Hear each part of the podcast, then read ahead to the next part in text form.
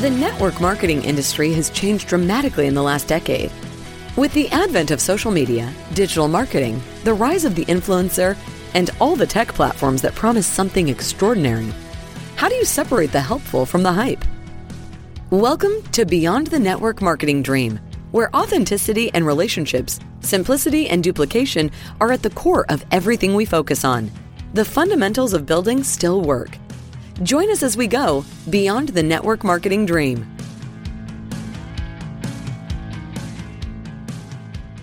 Welcome, everybody. Patrick Shaw here, and I am with Bob Burg. And you may know the name, co author of The Go Giver, which has sold more than a million copies in 30 languages. Bob, I had a chance to hear you speak. I think it must have been almost 20 years ago, which is making me feel a little older. But it's great so back, back when my hair show. wasn't gray. no, I had a full head of hair. You still have a full head of hair, Bob. You look good. Thanks. It's just an entirely different color than it was 20 years ago. Great having you on the show. And it sounds like you're staying busy still in your career and there in Florida. Yeah, because it's fun. Why not? That's awesome. Listen, I'm excited to have you on because we service a lot of large organizations in the networking space, insurance and others. But when it's all said and done, it comes down to sales. It's people communicating and creating value with other people. And you have spent your life doing that very thing. So I thought it would be fun, especially as it relates to this new world we live in. And I preach about all the time is that digital influencers, it's not the same thing. I love the digital world's great, but that's not what sales is really about, right? Especially the type of sales that I think that you focus on and I've spent my life focusing on. It's more relationship based. So I'd like to talk about some of those fundamentals with you. You've been teaching for so long. Sure. Yeah, I'd love to. Bob, what have you seen? What changes have you seen in the market and with all the digital space? What's your perspective on that? Anything in particular in the last decade? I think the digital space affords us a lot of opportunities to make connections with people we otherwise may not have been able to, or makes it easier to make those connections. And if we utilize the technology correctly, it can help us to build those strong relationships. But I think a big mistake some people make is thinking that the technology is the thing, and it's not. It's just a tool. For over 30 years, I've been saying that all things being equal, people will do business with and refer business to those people they know and trust. But it's those people, not those computers they know and trust. So I think as long as we understand that principles of human nature, principles of relationship building, that those stay true, those stay consistent. That's why they're principles. As long as we approach it that way and utilize technology just as a way to help build the person to person, as you said, connection, then we're on the right track. The average person sees 5,000 digital impressions a day, I understand. And do you see in all the companies you work with around the globe, do you see that becoming a challenge where salespeople are trying to hide behind the digital technology more and more? And how do you address it if so? Oh, I've seen that as a big challenge because it seems like the easy way out, right? You can wow, you can actually participate in the sales process without having to actually make a connection and sell. The problem is it doesn't really work. Not if by work you mean effectively building relationships. Right. Turn into new business. so yeah, again, we can use the technology to as a help, absolutely, by all means. But the minute we begin depending upon the technology to build relationships for us, and to sell for us, that's the moment that it's track you really don't want to run down. Is that a challenge with the marketing department? That's what we're seeing sometimes, but you have such a good perspective. Is that something the marketing department is often getting involved with sales and trying to lead them down that road? Or are they just seeing so much of it in the digital world, A Pied Pipers saying, hey, if you do this, if you create these capture pages, if you post on social, if you how is it happening? How is it so prolific today? Is it mostly what they're seeing on social? I think it's both. But what happens is, as human beings, and one aspect of human nature is that we want to accomplish the most while doing the least. It's, it's human nature. Right. Yeah. If you give someone a way to tap into that's not necessarily really true, but it seems like it could be true, right? There's going to be a certain amount of people who are going to buy into it. It's just how it is. That's why my messaging, and I can tell your message is that it's about the human connection. And it's fine to test different, always different areas and different ways and means of doing so. But I think we always have to keep in mind that any technology we use has got to be utilized in order to begin the relationship and be able to cultivate it to the degree that you can. But yeah, just it, depending upon that technology to do your work, just it isn't going to happen. So it's harder today. And I couldn't agree with you more. I'm thinking to myself, like, you can cut through the digital noise so fast today with authenticity. But it is hard to get somebody on the phone. 10 years ago, you pick up the phone, you call them, you say, Hey, let's meet for coffee or whatever the approach was you could lead with authenticity and meeting them. That's gotten harder. So, how do you bridge some of that? Like, where does that come in, and where are the tools effective, the digital tools effective, and where does the authenticity? Any thoughts on when making outbound calls? It still be very effective. I think it's important to do what my friend Art Sobczak, who is probably the leading tele selling, if you will, for lack of a better word. He, you know, he has business by phone, businessbyphone.com. And this guy has written brilliant books and has a great podcast on this, on how to connect over the phone. But as he says, it's the difference between cold calling and smart calling. And so you've got to have a plan. You've got to understand that right away, you've got to find a way for this person to see that there's a benefit to them to staying on the phone with you in order to continue the conversation. Because again, they're inundated and a lot of times it's going to voicemail and you've got to be able to leave a message that is compelling enough, but has to be honest. And you combine that, you can combine that with following up through email or following up through even snail mail or doing various different things. Connecting with them on social media is fine. But again, you've got to make a legitimate, real connection. It can't just be some automated thing that everybody else is sending, thinking that's going to impress a person. I would very much recommend tuning into Art's businessbyphone.com. He's just got so much great information when it comes to outbound, especially as it relates to the call and to the telephone.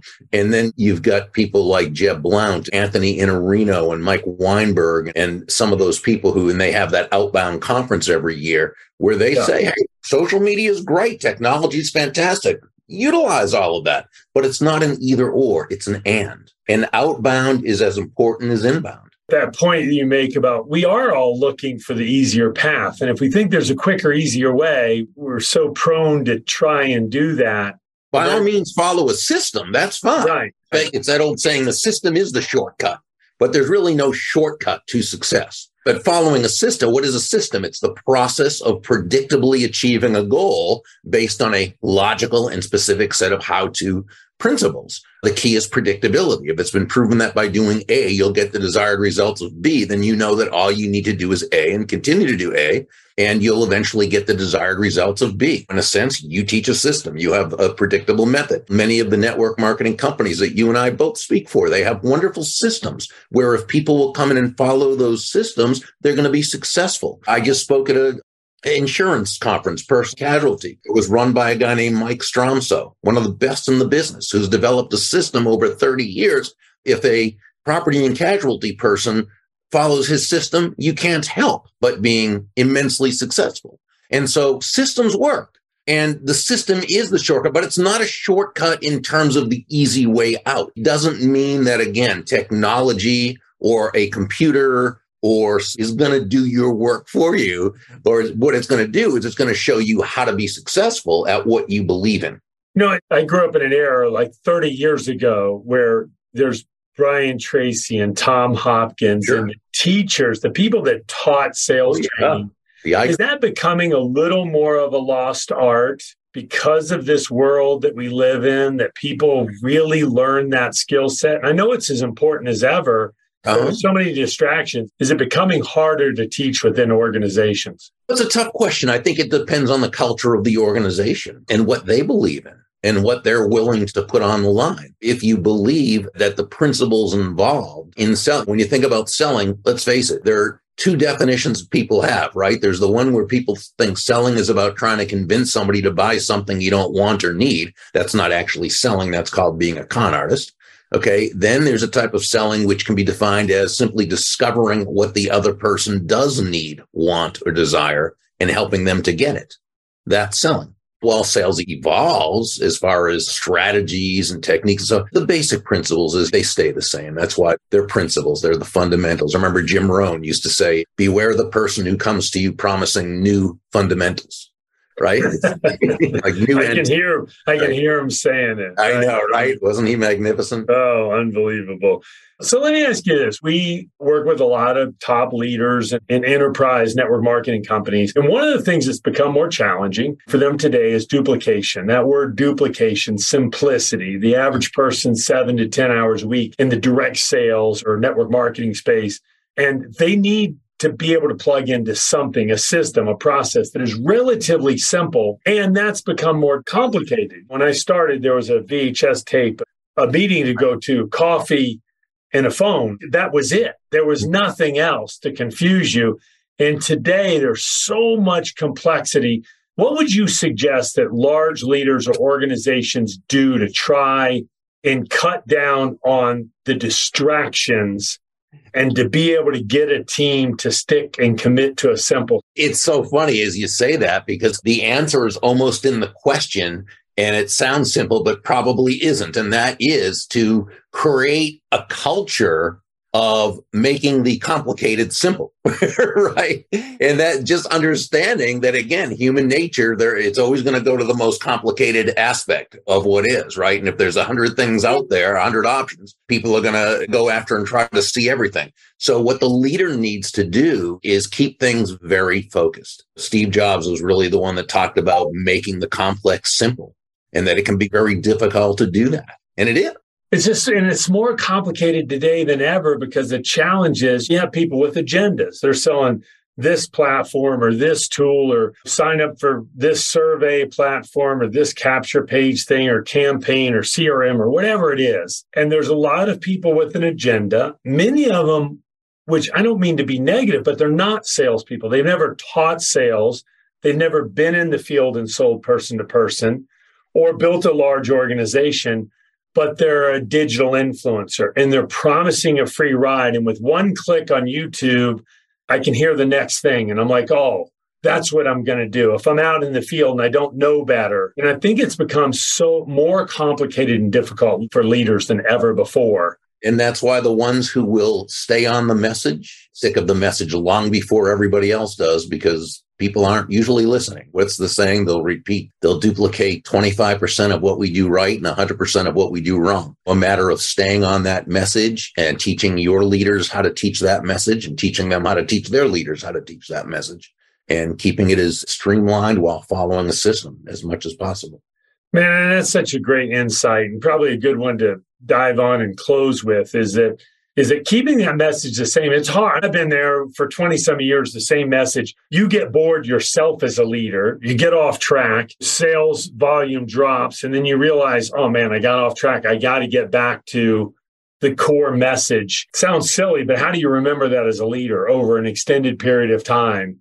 And how do you keep it fresh yourself as a leader without losing the core focus? Any suggestions there? I think this is where you continue to be a student. You just don't stop and you plug into those leaders and those teachers and those producers and those, right? And you go to plenty of seminars and you read plenty of books and you're watching videos and you're doing those things that keep you really in the game, that keep you centered, keep you focused. Without that, it's very difficult. So, talk about the Go Giver. And I know the book is still doing incredibly well. It's a book that I bought in volume for a bunch of people in the organization. And you just can't miss getting that in the hands of people. There's no downside. What's happening on that front? How do people get a hold of it and how do they reach out to you, Bob? Thank you. Yeah, the Go Giver is, well, now it's a series of books, mainly parables, but the first one, The Go Giver, was a business parable co-authored with John David Mann, who's really the lead writer. I'm much more of a how-to. I'm step one, step two, step three, which is probably pretty easy to figure out about me when you once you talk to me for about a minute. The message is that when you shift your focus from getting to giving, and when we say giving in this context, We simply mean constantly and consistently providing immense value to others, understanding that doing so is not only a more fulfilling way of conducting business, it's actually the most financially profitable way as well. Not for any kind of woo woo way out there, magical, mystical reason. It's actually very practical, very rational for that person, right? When you're that person who can take your focus off of yourself, move from an I focus or me focus to an other focus, looking to benefit them, looking to help them solve their challenges, looking to move them closer to happiness. The fact is, people feel good about you. They feel great about you. They want to get to know you. They like you. They trust you. They want to be part of your life. They want to be part of your business if that happens. And they definitely want to tell others about you, be your personal walking ambassador. So that's really what it's all about. People can find more information at Burg, B-U-R-G dot com. Everything is, again, I keep it simple. My last name That's right. Yeah, that's awesome, Bob. And it's probably your love for the free enterprise system is I love how you frame that is that you can get more by giving more. That old Zig Ziglar thing. And remember Zig's thing? He says, so you can have everything in life you want if you just help enough other people get what they want.